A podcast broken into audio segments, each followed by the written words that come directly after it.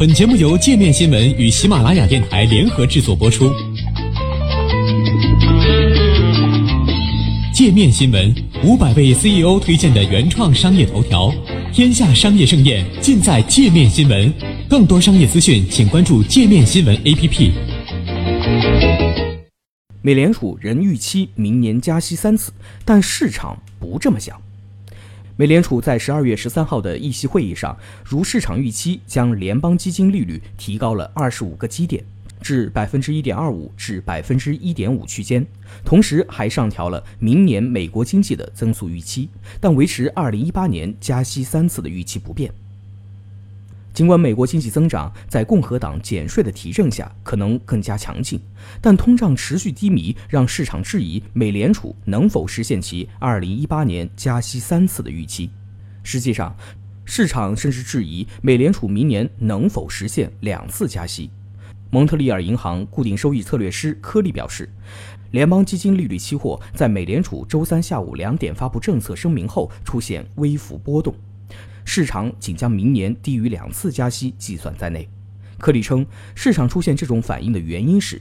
美联储有关通胀的措辞让他们认为该央行对通胀所持态度更加谨慎。他指出，美联储对通胀的表述由此前的疲软改为了下降。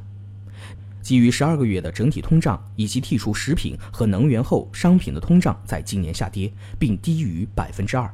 美联储周三发布的政策声明显示，基于十二个月的整体通胀以及剔除食品和能源后，商品的通胀在今年下跌，并低于 百分之二。而十一月的议息会议声明则称，基于十二个月的通胀近期内预期将维持在低于 百分之二， 但中期内会稳定在委员会 百分之二 的目标。不过，波士顿红利资产管理首席经济学家格林则认为，明年的市场条件将允许美联储继续收紧货币政策，美联储可能加息三次。他表示，只要美元不是极为强劲，国债收益率保持低位，股市继续繁荣，我认为美联储会加息三次。美国劳工部最新公布的数据显示，美国十一月核心消费者价格指数同比上升 百分之一点七， 低于十月 百分之一点八 的通胀率。今年迄今，除一、二、三月外，美联储核心 C P I 通胀率均低于 百分之二， 而美联储最看重的通胀指标核心个人消费支出价格指数，今年以来则一直没有达到 百分之二。耶伦在周三的新闻发布会上表示，美联储未能将通胀带回 百分之二 的目标是他任期内唯一的遗憾。他说，数年来我们的通胀都达不到目标，但在今年以前，这种低于目标都是可以理解的。耶伦此前曾在数个场合表达过类似观点。他上个月在纽约大学斯特恩商学院演讲时曾说，很容易解释自己任期前三年里的低通胀。